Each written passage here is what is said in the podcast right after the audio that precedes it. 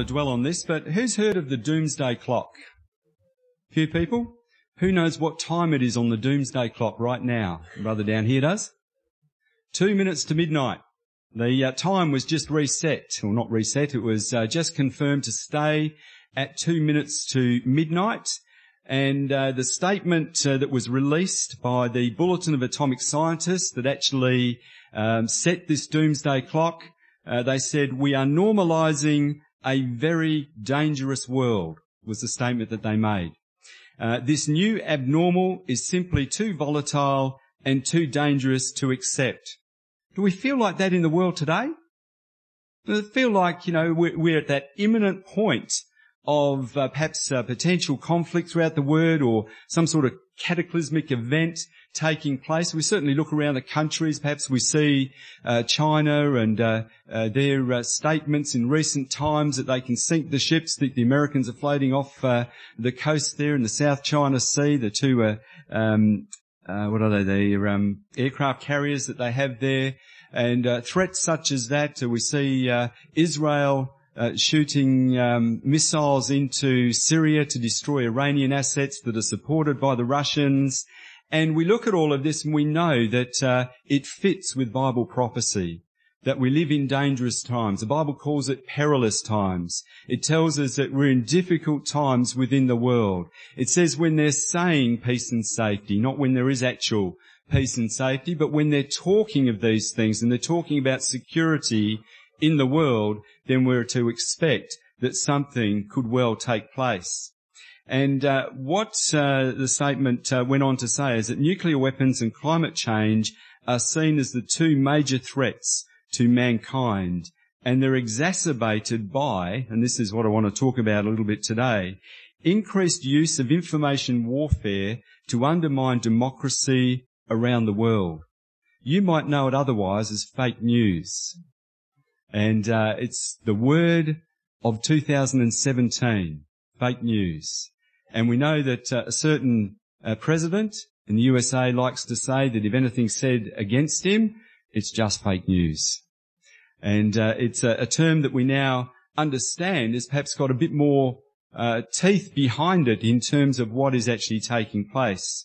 We saw um, Russian interference in the US presidential election, as much as it's called fake news. Uh, what took place there is that um, data was manipulated, uh, that information was broken into and stolen, and it was fed to certain parties so that they could actually release and use this information.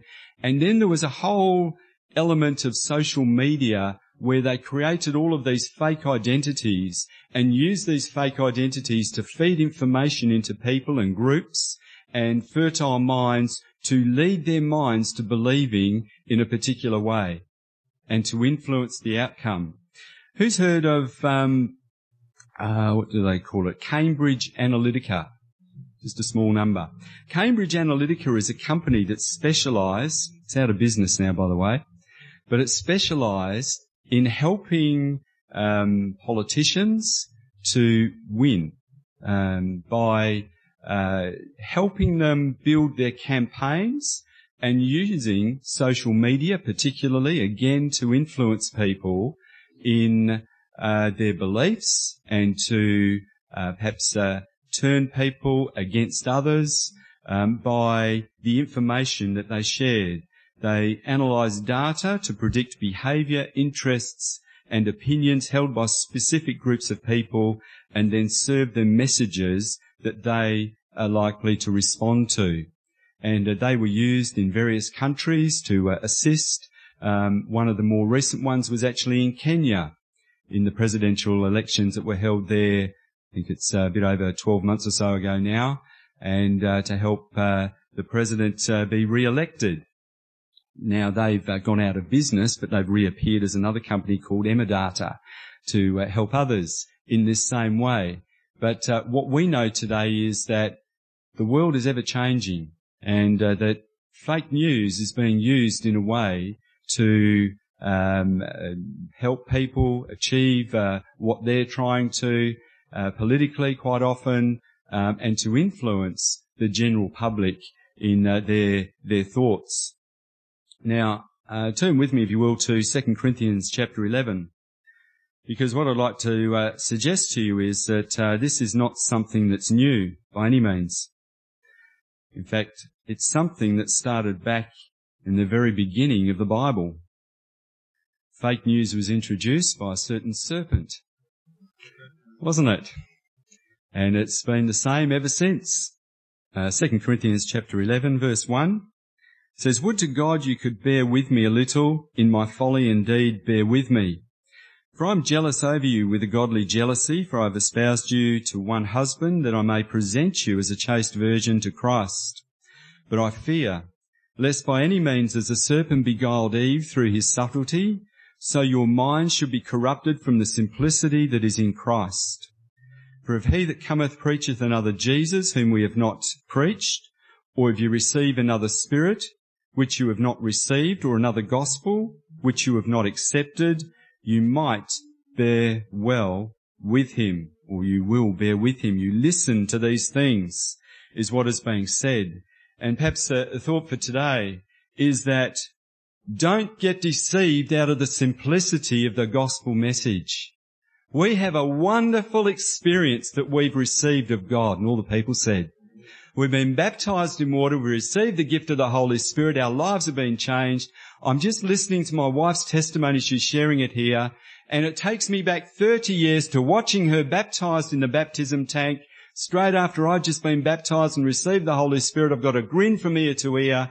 I've just felt and realized God's given me this precious gift something so powerful. I spoke in tongues for the first time in my life. I'm sitting in the baptism tank and realizing God has just done something. He's giving me something. I was a person who had no belief in God whatsoever. And there I was speaking a language I'd never learnt before. I felt so privileged sitting in that baptism tank, having received the Holy Spirit, speaking in tongues. At that stage, 5.5 billion people on the face of the planet and God chose me.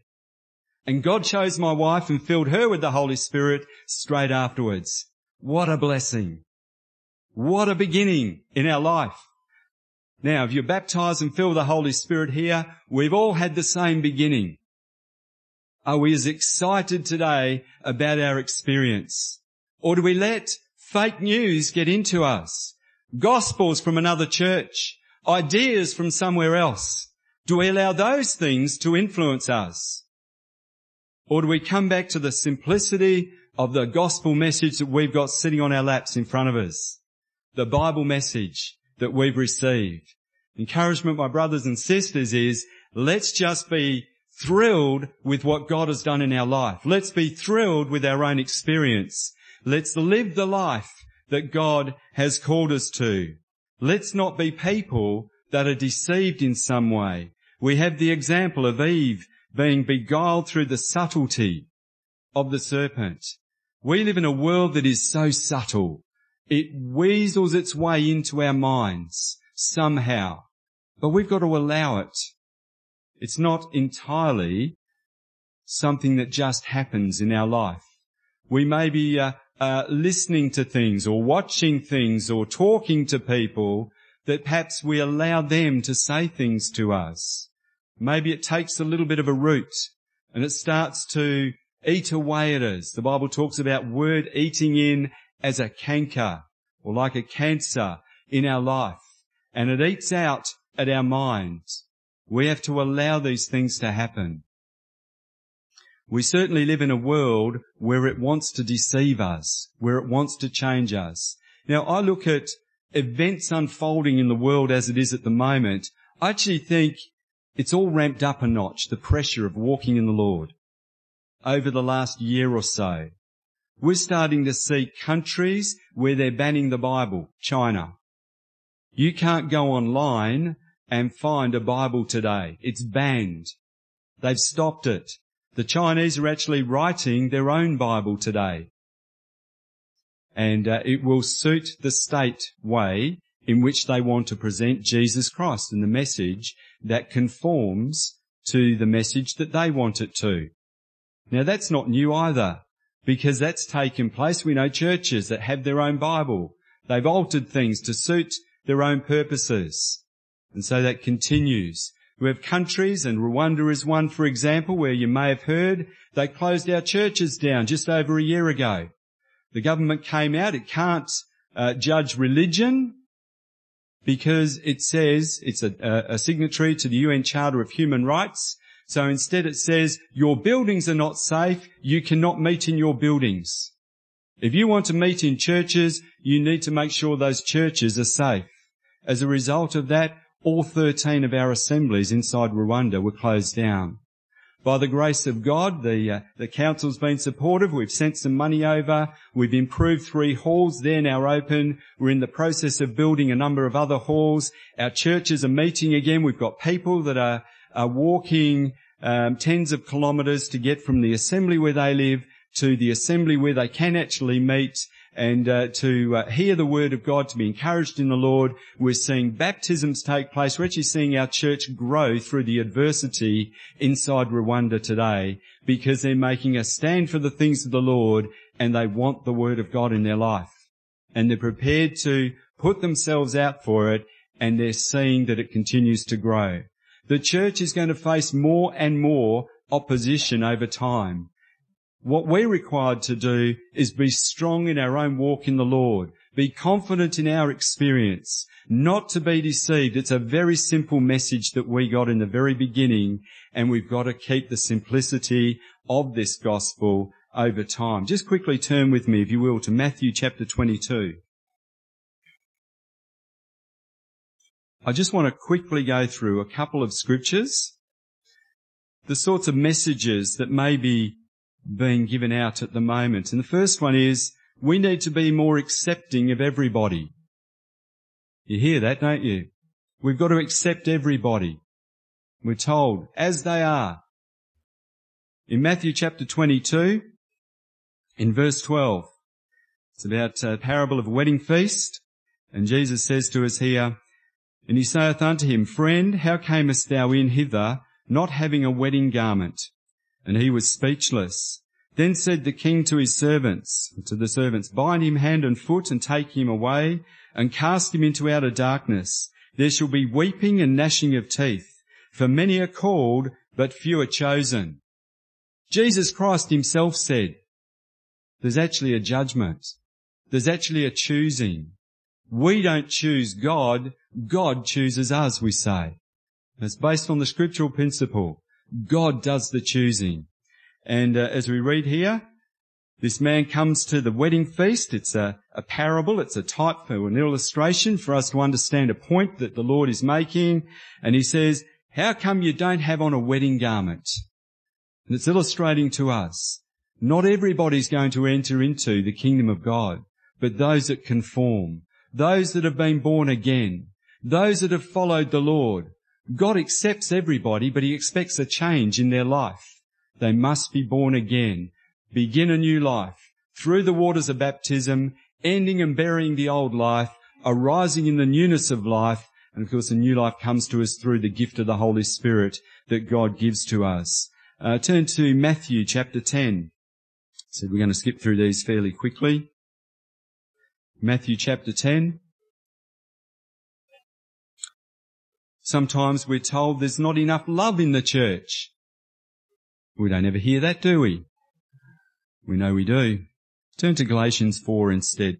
It's where Jesus is having a conversation with um, a rich man who comes to him and uh, says to him that, uh, what do I do? What do I need to do that I might inherit eternal life? And Jesus tells him to love the Lord, to uh, love his neighbor, and he says, all these things I'm doing, and yet Jesus turns and it says, Jesus beholds him and he says unto him that he loved him. And he says, there's one thing yet that you lack. Go and sell all that you have that you may enter the kingdom of God.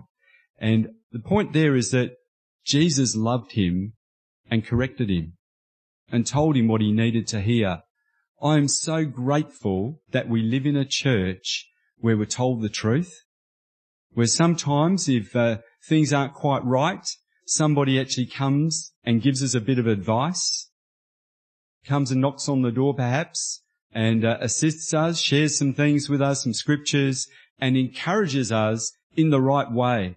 That is true love, isn't it? Jesus showed love continually. And yet we know that he told people that they needed to change. He told people that unless they change, they will not enter the kingdom of God. In Galatians chapter 4 in verse 16, Paul writes, Am I therefore become your enemy because I tell you the truth? It's necessary that we have leaders in the church, the Bible tells us in Ephesians chapter 4, and that in doing so, that we are encouraged in the way that is right.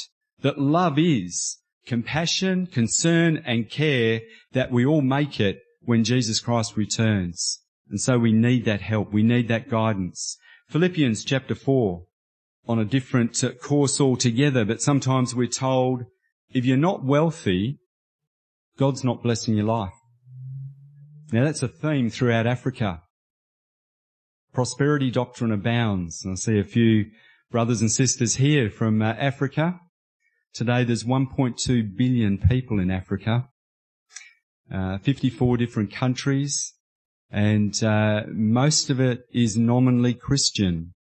There's a very big zeal for the things of the Lord, but a lot of it is ill-founded and misguided. A lot of it is very much about God prospering your life naturally as opposed to spiritually. And we read here in Philippians chapter 4 in verse 11, Paul writes, Not that I speak in respect of want, for I have learned in whatsoever state I am therewith to be content. I know both how to uh, be abased and I know how to abound. Everywhere and in all things I am instructed both to be full and to be hungry, both to abound and to suffer need. I can do all things through Christ, which strengthens me. Praise the Lord. Um, Paul is saying there, I've been through situations where I've been without where I haven't had a food on the table. He talks about going through fasts of necessity. He talks about bearing stripes upon his back. We read how he was stoned to the point of death and yet escaped that situation. What have we actually done in our walk in the Lord? I look at myself as much as anybody here. Have we put ourselves out in the same way? And of course, it's not about being prosperous in this life. Sometimes as we walk in the Lord, we make sacrifices. We set aside our natural life that we might help out the work of the Lord in some way. And maybe we, uh, we go without in certain areas of our life. We shouldn't look at it and say, well, we're not being blessed. We're still blessed by the Lord. That that word blessed means to be happy. We're happy walking in the Lord. We're happy to be filled with the Holy Spirit. We're happy to know where we're going. That God has given us a future that is absolutely secured for us when Jesus Christ returns. The promise He gave us that moment we were born again that we are going to live forever, that we're going to be raised up on the last day and be with the Lord at that time. Turn to John chapter 3. Perhaps I should have put this one at the beginning. Another little message, of course, that we hear uh, quite often is God loves everyone. God does love everybody. God so loved the world that he gave his only begotten son that whosoever believes in him should not perish, but should have everlasting life. John chapter 3 verse 16. It's in this chapter. We know the scripture. God loves the world. But what we also know is the world is currently condemned. It's judged today. Let's just read about that in verse 17. For God sent not his son into the world to condemn the world, but that the world through him might be saved. He that believeth on him is not condemned, but he that believes not is condemned already, because he has not believed in the name of the only begotten Son of God. He that believeth on him is not condemned, but he that believeth not is condemned already. The world lies in judgment. It is judged already. We have to escape out of this world. And of course, the only way to do that, we read across uh, my Bible anyway, uh, to the top of the chapter in verse 5, just uh, cutting it short here, where Jesus said, Verily, verily, I say unto thee, except a man be born of water and of the Spirit, he cannot enter into the kingdom of God. There is no other way into the kingdom of God. John chapter 10 tells us anyone who climbs up another way is a thief and a robber. There's no other way. We've got to go in the prescribed way. Straight is the gate and narrow is the way that leads unto life and few there be that find it. Doesn't it make you feel exhilarating to sit here and think, I'm on that straight way, that well, I've entered in the straight gate, I'm on that narrow way, I'm on the path that leads unto eternal life. Jesus Christ is coming back and I'm going to be there on that day. I'm holding on, I'm pressing on, I'm not giving up, I'm looking forward to that day. My future is there and everything I do in my life, the decisions I make now are all focused on that outcome when the Lord comes back. I just want to be there with the Lord. I don't want to miss out. I don't want something in this life to distract me. I don't want fake news creeping into my life and uh, perhaps I become a bit bitter and twisted and uh, perhaps my thoughts get uh, taken in a different way. I just want to enjoy my walk in the Lord with my brothers and sisters, keep walking on and meet the Lord in the air. And all the people said, that's what it's about. That's our life that we've been called to, to enjoy to the uttermost, the fullness of life the Lord's given to us and to walk on and meet the Lord in the air. There's no other way. Except a man be born of water and of the Spirit, there is no entering the kingdom of God. There's one way that the Lord has set out. God loves everybody, but He wants everybody to go through that same, same way. Not through some other way, but through the way, the waters of baptism and receiving the Holy Spirit. Whatever their background, whatever their way of life, there's only that one way to do so. Let's uh, turn to Colossians chapter 2. Colossians chapter 2, and I uh, just want to read here from verse 6. As you have therefore received Christ Jesus the Lord, so walk you in him, rooted and built up in him and established in the faith, as you have been taught, abounding therein with thanksgiving. Just to pause there for a moment. Rooted and built up in him, established in the faith. Now, a lot of the battle we face today, when we're new along to the church, is to get that grounding in the things of the Lord. It's to put our roots down into the Word of God, to realize the power of the Holy Spirit that is in our life. As uh, we're told, Jesus' final words, you shall receive power after the Holy Ghost um, has come into you. And he's talking about the power of the Holy Ghost that we receive the power to have our life changed, the power to be transformed in our mind, in our thinking, as we read in Romans chapter 12, verse 1 and 2, that we can grow in the things of the Lord, that the Word of God can be uh, taking root, that we've got a fertile mind for the things of the Lord, that we listen and understand and we grow in the Lord, that we put our roots down, we get established, and we're prepared to uh, walk on because we realize we've almost stumbled across something that is so wonderful. God has chosen us and called us out of the world, filled us with the Holy Spirit, and now we know we've got something good and we want to make the most of it in our lives. And a lot of effort goes into getting our walks established, or perhaps a lot of help that uh, is there for us too. Sometimes the pastors and the leaders and your house leaders will come around and they'll spend time with you. They're going through the scriptures. They're encouraging you in the things of the Lord. And We've perhaps all been through this, and uh, as we do so, we wonder, why do they do it? But again, it's this love of wanting to see people get this grounding in the Lord. Because as we do so, we don't want the next verse to then kick in in verse 8.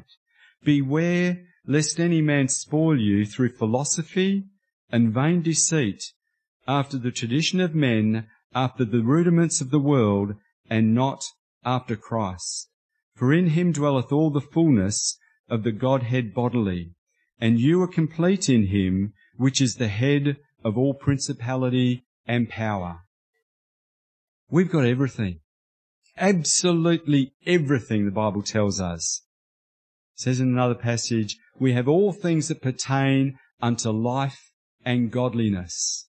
Now you're sitting on a, a wonderful plastic chair. In Bendigo, we've got very hard wooden chairs. Your chairs are comfortable. And uh, we sit on these chairs. Most of the ladies bring cushions because it's too hard for them. And uh, we sit there and we think, you know, what have we got in our life? We've got the most wonderful life imaginable, regardless of what we might be going through. Now I can come here visiting from 720 kilometres to the east of here, and I don't know all that many people very well. But I know people are sitting here going through all sorts of difficulties in their life. And perhaps thinking about you know, the, the challenges they face. Maybe it's in the workplace. Maybe it's whether or not they've got a job or, or enough money to pay the bills. Maybe it's the health report that you've been given by your doctor. Maybe it's uh, how am I settling into this country and how I feel about my new life and what it might bring. Maybe as younger people growing up in the Lord, it's what kind of career am I going to meet the right person? What future do I have? And all of those kinds of thoughts and worries and concerns that we might have well, we've got everything that we need. It's the Bible on our lap. It's the Holy Spirit inside. We're actually fitted out for the journey of life and we don't go without anything. God has given it, given us everything that we need. Everything, as I said, that pertains unto life and godliness. Don't let somebody spoil you. I want to read this to you from uh, the Amplified Bible, starting back in verse 7. Have the roots of your being firmly and deeply planted in Him, fixed and founded in Him, being continually built up in Him, becoming increasingly more confirmed and established in the faith, just as you were taught, and abounding and overflowing in it with thanksgiving. See to it that no one carries you off as spoil or makes you yourselves captive. Now, I don't know about you, but when I read that, that creates an image of the, uh, uh, the, way in which the children of Israel were taken captive by the Assyrians and the Babylonians, as we read back in the Old Testament. And they were carried off as spoil and they were transplanted into another country, just as spoil. Uh, don't let somebody take you in the same way we're reading here. Uh, let's continue on. Actually, I want to read that again. See to it that no one carries you off as spoil or makes you yourselves captive by his so-called philosophy and intellectualism and vain deceit, idle fancies, I love this, plain nonsense. Following human tradition, men's ideas of the material rather than the spiritual world. Just crude notions following the rudimentary and elemental teachings of the universe and disregarding the teachings of Christ, the Messiah. Now when we open up our Bibles, we have the teachings of Jesus Christ coming into us as we read the Word of God. It leads us in a good way. It gives us instruction in the way to obtain the promise of eternal life. It guides us how to deal with our difficulties, our needs, our challenges, our anxieties and our cares of this life. Don't become distracted by them. And certainly don't be distracted by people who would speak to us their thoughts from a natural carnal understanding and nothing to do with the word of God that's in our, in front of us here now. Be guided by the word of God. Push aside what people might say. Come back to what the Bible says. The Bible is the truth. The Bible is the Word of God. The Bible is the answer for every need we might have in our life. Don't look to other solutions. Look to what the Word of God says. It provides everything that we need. Uh, in this uh, amplified uh, way in which it's brought out to us.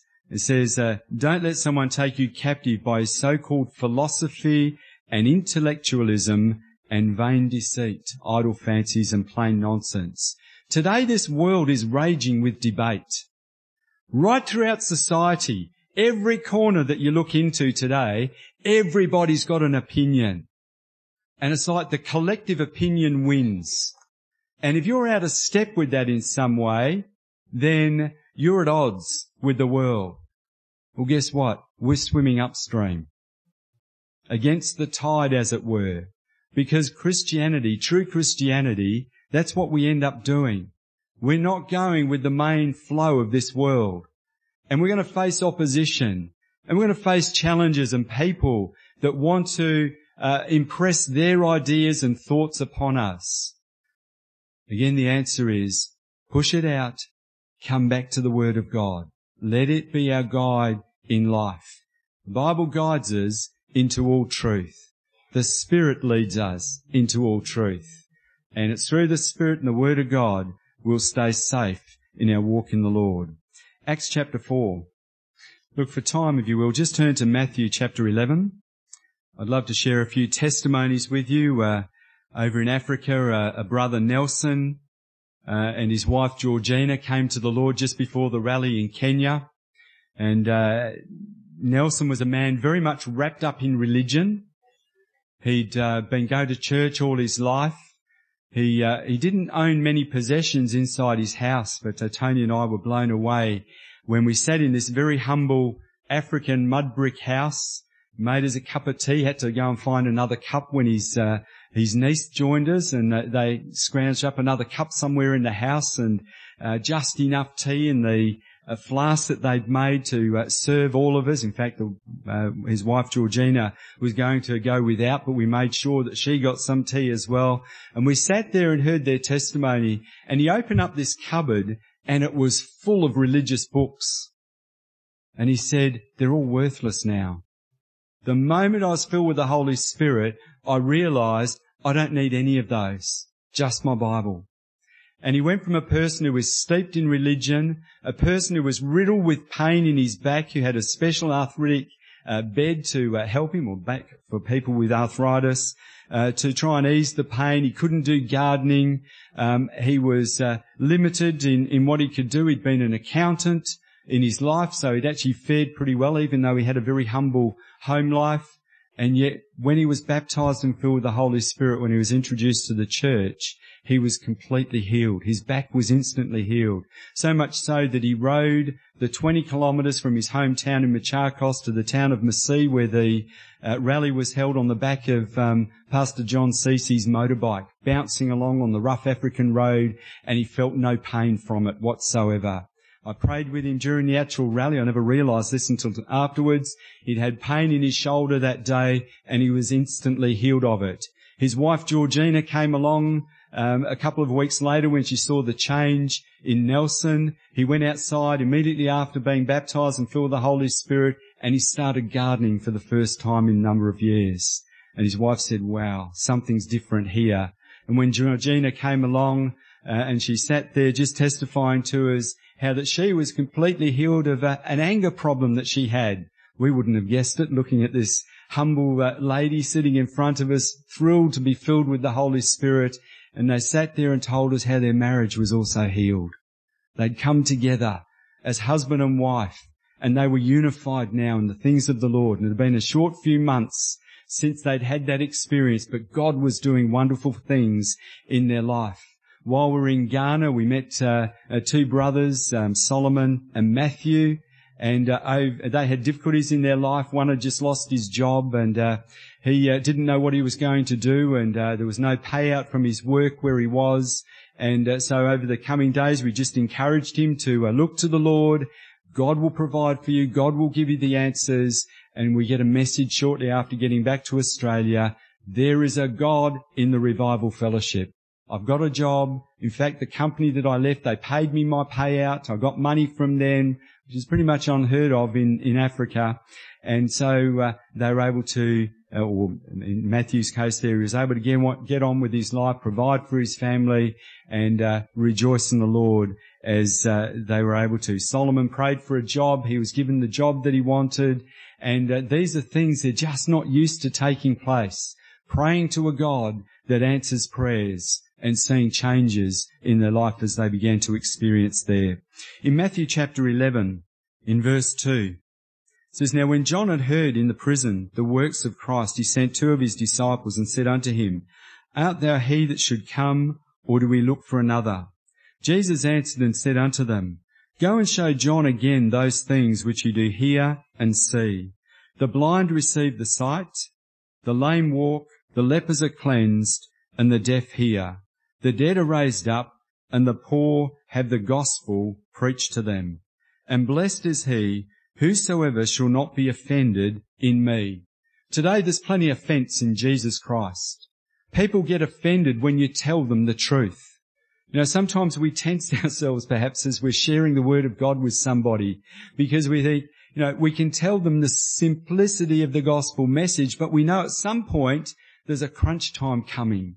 We're going to share with them that they've actually got to do something in their life and there's a change that they need to bring about perhaps in, uh, in, in what they're doing. And people so easily get offended in the message that we're giving them. Who are you to tell me I've got to change? I'm okay as I am or whatever they might want to say to us. We need to be people not offended or as uh, we share the gospel, it says, blessed is he whosoever shall not be offended. But as John sent his disciples to find out, is this Jesus Christ? What did Jesus actually say there? He says, go and show John again those things which you do see or hear and see in verse four. The blind receive their sight, the lame walk, the lepers are cleansed, the deaf hear, the dead are raised up, and the poor have the gospel preached to them. Miracle signs and wonders. What a wonderful place again that we sit in here.